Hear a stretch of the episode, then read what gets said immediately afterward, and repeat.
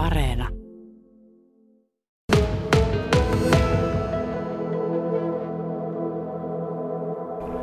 Ensimmäisen kerran 2005 ehkä oli vielä ihanne kuva Norjasta ja, ja siitä maasta, miltä se näyttää. Ja, ja uteliaisuus, uteliaisuus sinne vei ja sitten sinne on vienyt takaisin varmaan se rakkaus siihen maahan, mikä silloin ekalla, ekalla kerralla tuli, että, että onhan se hieno maa, hieno maa. No millaista siellä on olla sairaanhoitaja verrattuna Suomeen?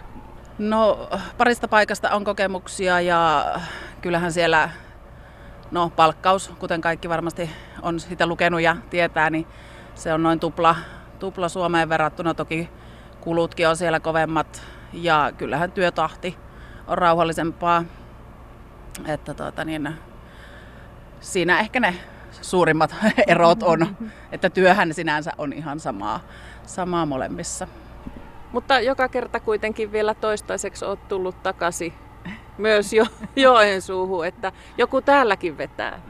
Kyllä, onhan kotimaa aina kotimaa. Ja, ja mikä niin kuin itsellä on kiitellytkin kollegoita, kun aina tulen takaisin, että ihanaa, kun on ammattitaitoiset hyvät kollegat täällä. Että kyllähän Suomen terveydenhuolto on niin huikea ja ammattitaitosairaanhoitajilla ja muilla terveydenhuollon henkilökunnalla on niin hienoa, että meidän täytyy olla ylpeä ja, ja tuota niin, onhan tämä ihana paikka Joensuu olla.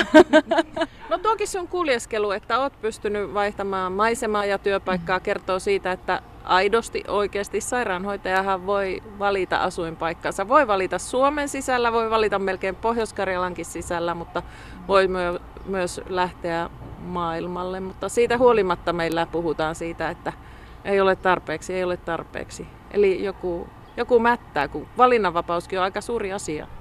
Kyllä kyllä tietysti meitä, meitä tämmöisiä pendlaajia ja reissaajia, niin kyllähän tämä vaatii myös semmoista tietynlaista luonnetteen piirrettä, että sellaista epävarmuutta, että moni, moni sitten siihen vakivirkaan ja vakipaikkaan ja niihin talon tapoihin oppii, niin ei haluakaan sitten liikkua, mikä sitten taas ehkä tulevaisuudessa tulee olemaan semmoinen, että on liikuttava ja ole, oltava moni osaaja, että se pelkkä yhden erikoisala osaaminen ei välttämättä tulevaisuudessa sitten toimi. Niin että enemmän rohkaisisin ihmisiä kokeilemaan, kokeilemaan ja lähtemään, lähtemään muissakin työpaikoissa sairaanhoitajan hommia kokeilemaan.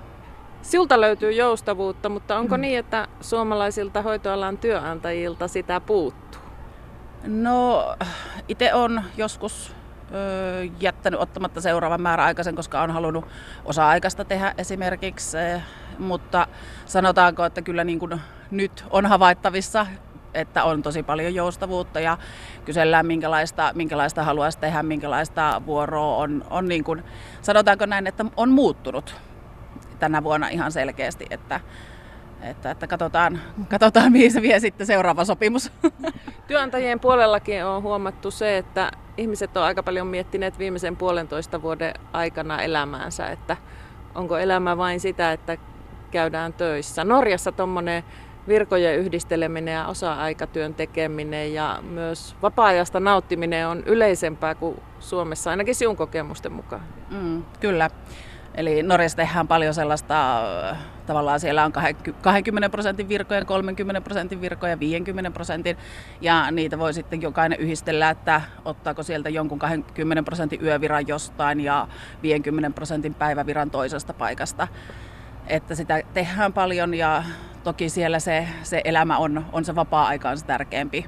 Että töissä käydään rahan takia ja toki on heilläkin intohimoa varmasti niin kuin hoitajilla tehdä sitä työtä, mutta se ei määrittele ehkä niin paljon meillä suomalaisilla tätä identiteettiä. Niin, sinun työstä me tässä nyt puhutaan. Se määrittää. määrittää kyllä, kyllä. Ja olen erittäin ylpeä sairaanhoitaja. Olen ylpeä äh, suomalaisesta terveydenhuollosta. Se on hyvää ja ihmiset saa todella hyvää hoitoa. Ja kyllä kyllä meidän on syytä nostaa rintarottingille. No Mari Hirvonen, nyt kun tosiaan meillä hoitajapula on ihan akuutti asia, niin millä sinä houkuttelisit muulla kuin sillä ilmeisimmällä eli palkalla lisää ihmisiä töihin hoitajaksi just Pohjois-Karjalaan? Jaa, no palkka on palkka, mutta tosiaan niin kuin sanoitkin, että eihän raha ole se.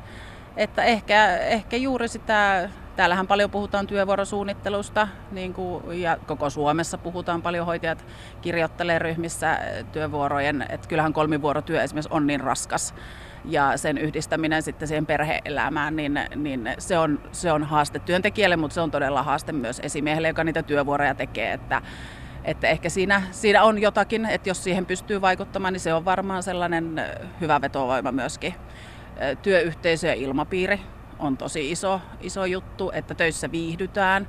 Eihän sinne tulla lystiä pitämään, mutta kyllä siellä niin kuin pitää viihtyä ja olla mukavaa. Että ne on, ne on sellaisia. Ja sitten kaikki nämä työsuhdeedut on iso juttu, millä varmasti, varmasti viedään. Että kyllähän niin kuin kaikki liikuntaedut, kaikki tämmöiset, ne on merkityksellisiä, kun valitaan sit sitä työnantajaa. Eli pitää jaksaa myös vapaa-aikaa viettää.